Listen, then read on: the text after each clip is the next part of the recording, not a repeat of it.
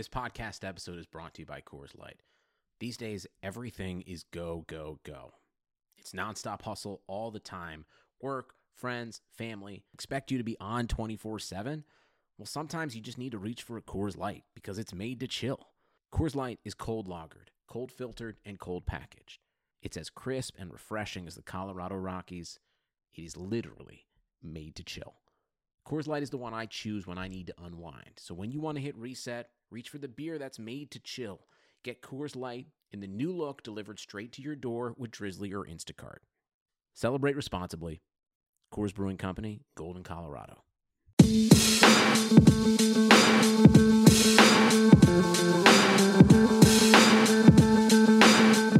What's up, friends? Welcome into episode 31 of Press Pass. I'm Kayla Anderson, joined by my co host, Ella DiGiovanni.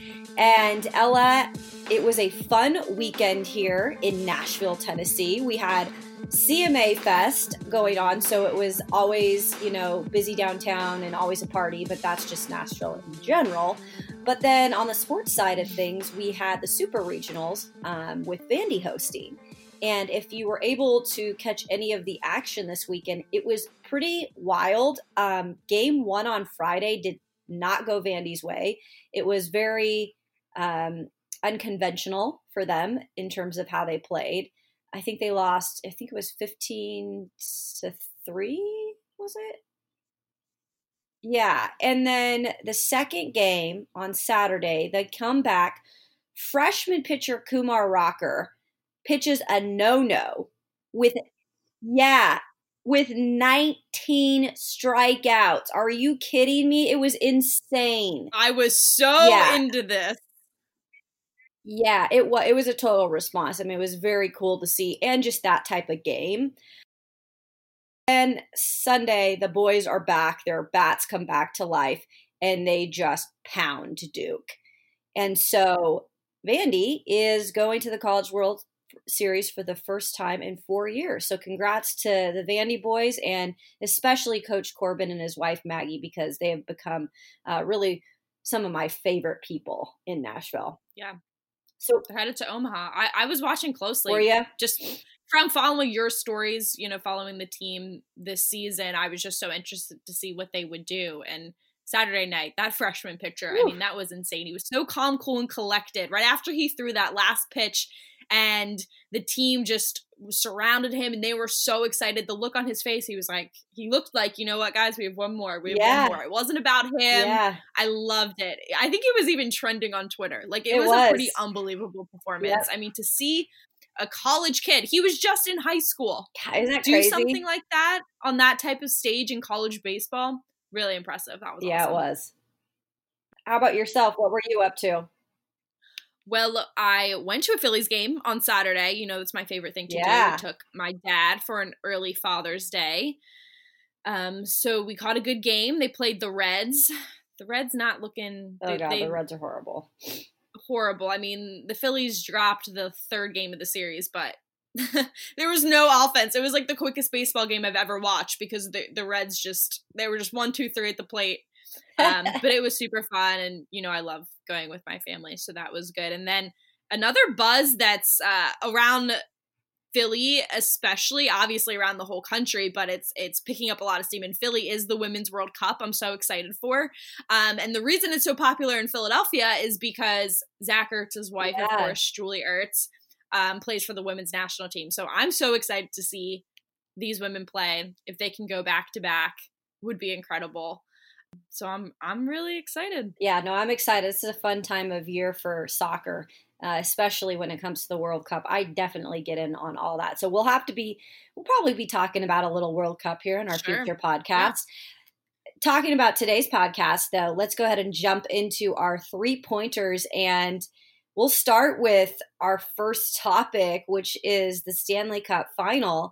And oh it's been a really good one. I think I think there was talk about just not really having a lot of hype around this, but it's turned out to be a really competitive series. And as mm-hmm. you know, this game has been pushed to a game seven. Of course, Boston was able to force a game seven by beating St. Louis. And you have to give it up for this team really being motivated. But I don't know if you saw this. They said they were actually motivated by that St. Louis newspaper who like released yes the article like an or an ad yes. about hey yes. we're the champions and Boston. Yep. I'm sure these players were just like, are you kidding me? This ain't over, people. This ain't over till it's over. Um, but I was really impressed, Ella, by their veterans. Their mm-hmm. veterans really showed up in this game. And it's crazy to think this, but there is a handful of them that are still left from that Bruins 2011 Cup winning team. So you got Zdeno right. Chara, Tuukka Rask, Patrice Bergeron, Brad Marchand, and then David Krejci. So all of those guys are still there. And I think they just kind of brought that veteran, you're not going to you know, shake us mentality to be able to force that game seven. That's definitely where you see the difference in a veteran and some guys that have never been here before because they did look like the game was in their control mm-hmm. in game six. It really did. And that's when experience sometimes overpowers just good play, you know? And right. looking to this game seven in the past, History says visiting teams have won the past two finals to go seven games, but home teams did take the cup the six prior instances. So obviously, this season, the theme around the St. Louis team is resiliency, and they've showed that throughout the season to get to this point and now throughout the playoffs. So it's not a situation that they should definitely feel uncomfortable in. I I saw someone tweet something like, uh, Binnington in game seven in Boston, he must be shaking in his shoes. Yeah, I really don't think he is because no. that's the kind of situation where if he pulls this out and St. Louis wins, he's a hero. And if he doesn't, he's young, right? Yeah, exactly. So so I'm excited for this game seven. I really, really hope um, it's exciting. I hope it's a lot of back and forth. I don't want to just see one team take it all because this series deserves a better ending than that. Yep, and the team that wants it the most is going to win this game. That's my opinion. So, well, guys, one thing that these hockey players are going to need after the season is done is a good shaving tool, right, Ella?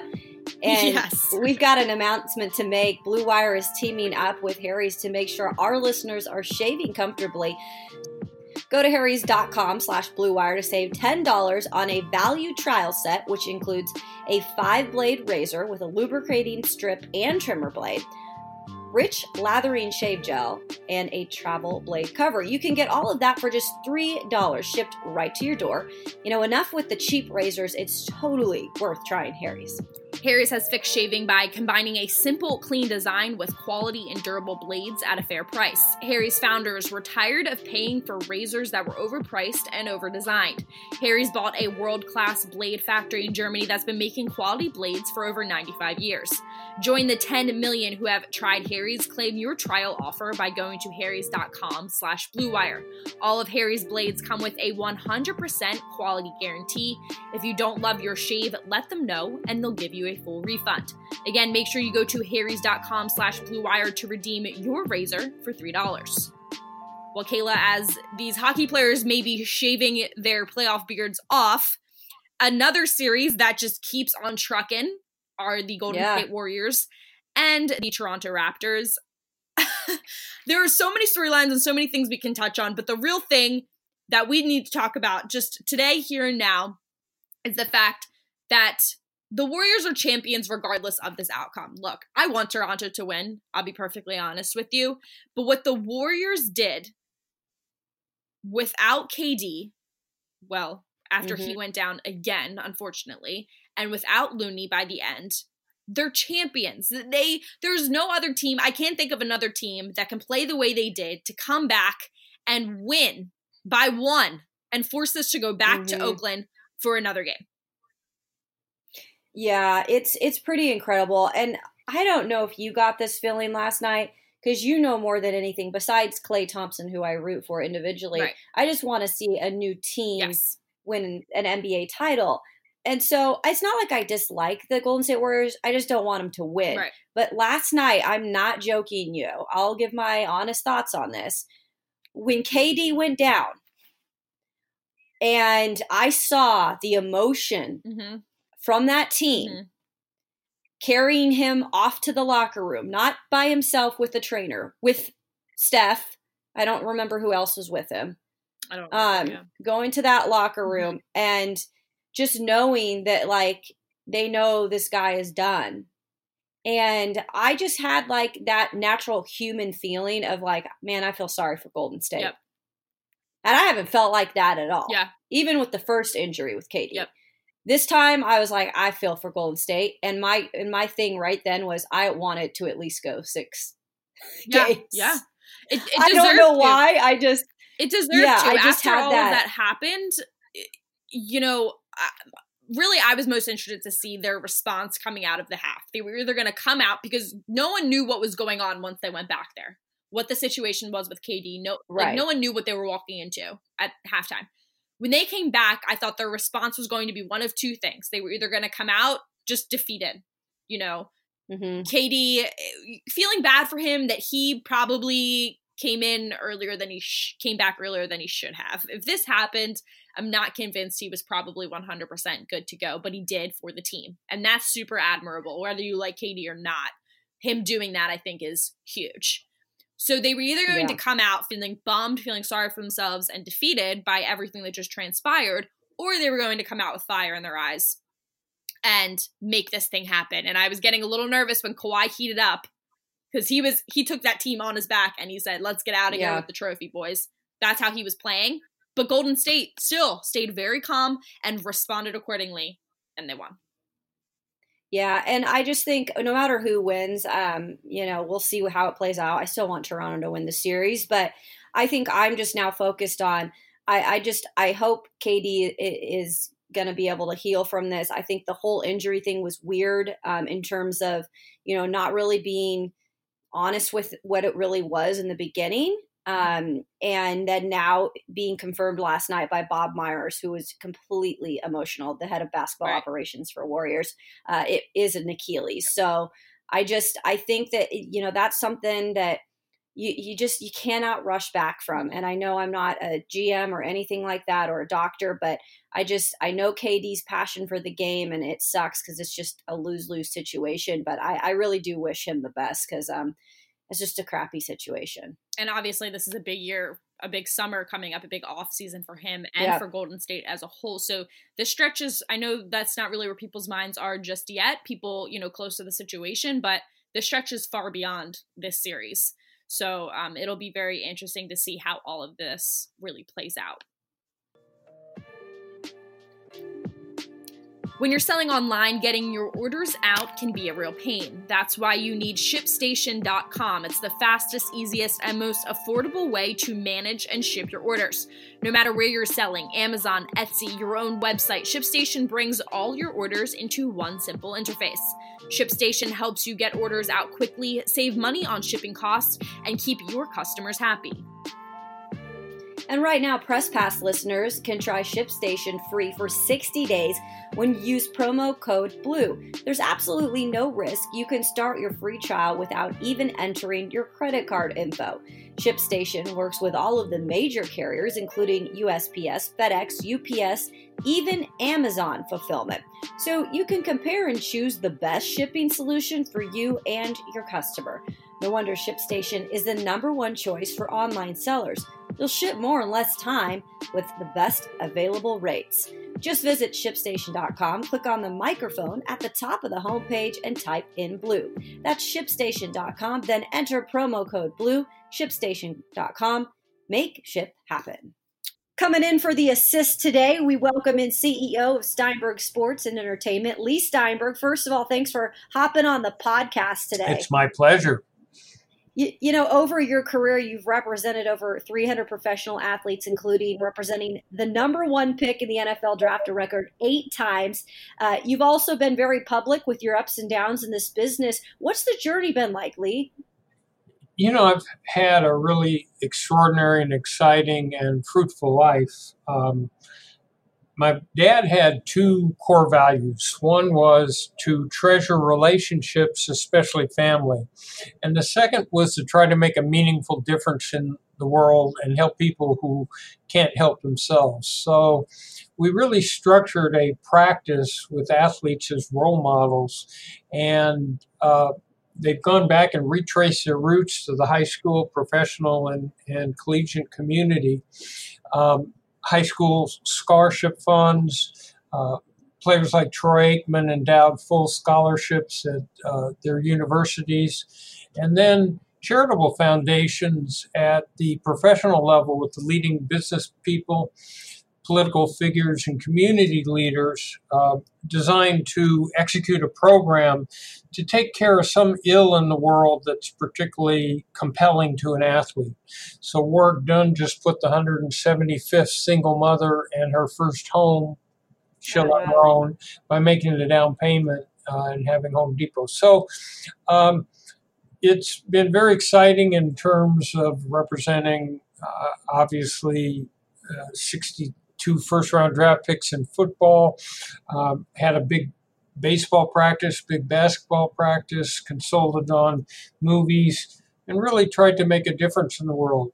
There came a point where I started to struggle with alcohol and uh, made my mind up that if nothing else, I would be a good father and and uh, I'd be sober, and and so I'm in my tenth year of continuous sobriety, and things are exciting once again in, in our awesome. firm. Congrats! Thank you. On the sports side of things, what are your most important duties as a sports agent? What makes you stand stand out when it comes to representation? The first skill that's really critical is listening. People think that suasion is everything, but if you create a climate of trust around another human being and start to peel back the layers of the onion. So ultimately, you can understand their deepest anxieties and fears and greatest hopes and dreams. Um, then you can bond at a deep level. So I'll sit and prioritize and ask an athlete to take a look at values like short term economic gain, long term economic security, uh, spiritual considerations, family considerations, geography. Uh, profile, making a difference in the world, endorsements, uh, and for an athlete, uh, being a starter, being on a winning team, the quality of coaching, and really get a holistic sense of who that person is. And then it's a matter of of taking someone who's coming off a college campus through the draft. So it's understanding how that process works and helping them to have maximize their opportunities to be drafted high.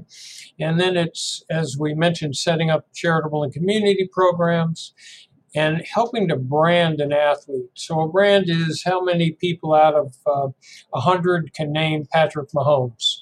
And if they mm-hmm. can name him can they put an affiliation to it? Well, yes, he's an exciting player. And then do they have favorable feelings about him? And that's Q factor. So, based on that, we put together marketing at the local, regional, and national level in different product categories uh, for an athlete. The last step is to get them into second career. So, uh, three of the players I've worked with are actual minority owners of teams. Uh, Warrick Dunn owns part of the Atlanta Falcons, Ray Childress, the Houston uh, Texans. So it's teaching them how to network in a way where when they meet people at banquets, when they have a long off season, they they're mentored and get ready to be in a, a profession. So uh, Deron Cherry has the Anheuser-Busch distributorship in um, Kansas City, which is a license to print money. Um, Brent Jones, retired tight end to San Francisco, put a hedge fund together with billions of dollars. So, or if it's broadcast, Troy Aikman, uh, Desmond Howard, right. people like that mm-hmm. uh, are all you know competitors of yours, Kayla. it's fun. Yeah, I know. We're, Lee, you got to get me to the top here. Let's go. um, uh, Lee, you mentioned one of your biggest clients is Kansas City Chiefs quarterback Patrick Mahomes. You call him a national phenomenon. I wouldn't disagree with you. You've represented some big names in this business. What makes him stand out? First of all, he's a genuinely nice person with a big mm-hmm. heart. Mm-hmm. And so and he's not all about himself. He's modest. His cares about teammates, cares about friendship, has a strong uh, family. Um, second of all, he's just freakishly gifted as uh, an athlete. Yeah. Third of all, he works incredibly hard and is serious about uh, football. So if you see something happen on the field, he's probably practiced it an infinity of times off the field. But he looks at it, there's 24 hours a day. Why not spend 16 getting ready to find a way to take his, take his team to the uh, Super Bowl? He can do things with a football that even though I've represented at times half the starting quarterbacks in the NFL, I've just never seen before. Um, wow. Um, he was back at ESPN for what they call their car wash, and they have a very high walkway where it's very hard to get the ball up and over that. So the big test is can you throw the ball over this uh, elevated walkway? Well, he not only did it when he was back at ESPN, they put a dummy in a chair on the other side. oh my god! And he hit the dummy in the lap. I mean, wow. possible, but uh, so he can he can do some uh, amazing things, and uh, it really is a perfect match for him in Kansas City. When you think about a player everybody's so focused on are they the first pick in the draft or third or fifth. But really, the goal is to get a player to a franchise that has outstanding ownership with stability and a long term vision, a front office that can do all the evaluation and, and signings necessary, a gifted coach with a plan and a concept. And those uh, franchises give a player such a better opportunity to succeed, and uh, we're sort of blessed it was Kansas City. Yeah. Well, similar to Patrick Mahomes, many of your clients are on the younger side, and that brings us to the topic of rookies in the NFL. What's the biggest thing you look for when signing a young player out of college? Character. So, character and work habits, because you have a slew of very gifted people. But I can tell you up front that if you look at the first round of virtually any NFL draft or NBA draft, that you will see that 40% of the players will either underproduce or be cut within three or four years. Mm-hmm. Yeah.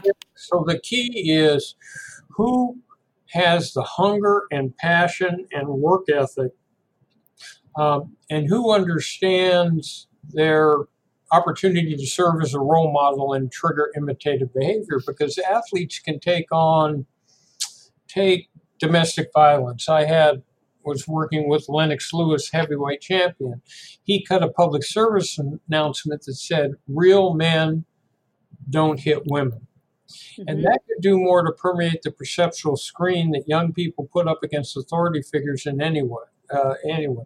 So you're looking for talent, obviously, but you're also looking for a combination of character and work habits. So that player is not going to get in trouble. He's always going to be on the field. And second of all, he's going to have work habits. He's going to study film that put him ahead of the game. So, Lee, there is so much that these guys deal with when entering the NFL. You've got money, fame, living up to expectation. As an agent, though, how do you help find balance with them? When a player enters our practice, I'll sit him down and say, Look, you're playing in a fishbowl. You're playing in a public entertainment that's dependent on fans having a good impression of you and buying tickets and watching on television, buying memorabilia. So you need to graciously sign autographs. If you go out in public to a place where alcohol is served, you have to be willing to walk away from fights. You can never get into your car with any alcohol in your system. In your relationships with women, um, you can't uh, put your hands on anybody in anger, not just women, but anybody else. So you talk about these things, and then what the role modeling does is it gets the athlete instead of being so self-absorbed, you know, well, self absorption. Mhm. Enough about me. Can we talk about how you feel about me? Mhm. That's self absorption. And uh, what you want to do is have an athlete think about other people, and that provides balance um, in their life. And um, Mhm. and, and to understand that that they're human beings. There's a certain amount of time off uh, that they need, but it's really important to prepare a rookie for walking into the team context and understanding he's a rookie. Right. Uh, so, um, you know, be modest, keep humble, uh, just understand your team and the management and the ownership and the fans of the city are all looking for how hard you'll work. Um, so we'll take Patrick Mahomes. His first uh, couple of years, he was not on billboards all over Kansas City. We made a conscious right. decision not to um, heavily market him um, because he needed to prove to everyone that he was serious. Well, now, having had two seasons in, we're aggressively marketing, but uh, he's had a chance to to be integrated into the team. Well, the NFL today is probably, I would assume, much different from what it was when you first started in this business. For you, what's the biggest change you've seen? Well, in 1975, when I got started with the first pick in the draft, Steve Bartkowski, you had athletes that still smoked. You had um, you had people that gained enormous amounts of weight, so they needed training camp. Um, you had three television networks, and that was it. wow. Oh my Um, gosh. and so each team in the NFL got $2 million from their share of the national TV contract. Well, today it's $200 million. you do not have the internet. So Mhm. um, it, the internet offers tremendous branding opportunities, but it also offers uh, a risk of danger. Yeah. Right. Uh, so it's important to prepare a player for the fact it's not just a private little exchange you're having with your close friends. Mhm. A microphone going out to the world. Um, so the television revenue is stunning. The new stadia uh, with uh, jumbo scoreboards and naming rights and uh, Mhm. luxury boxes are incredible. The amount of marketing and uh, memorabilia. You did not have fantasy football.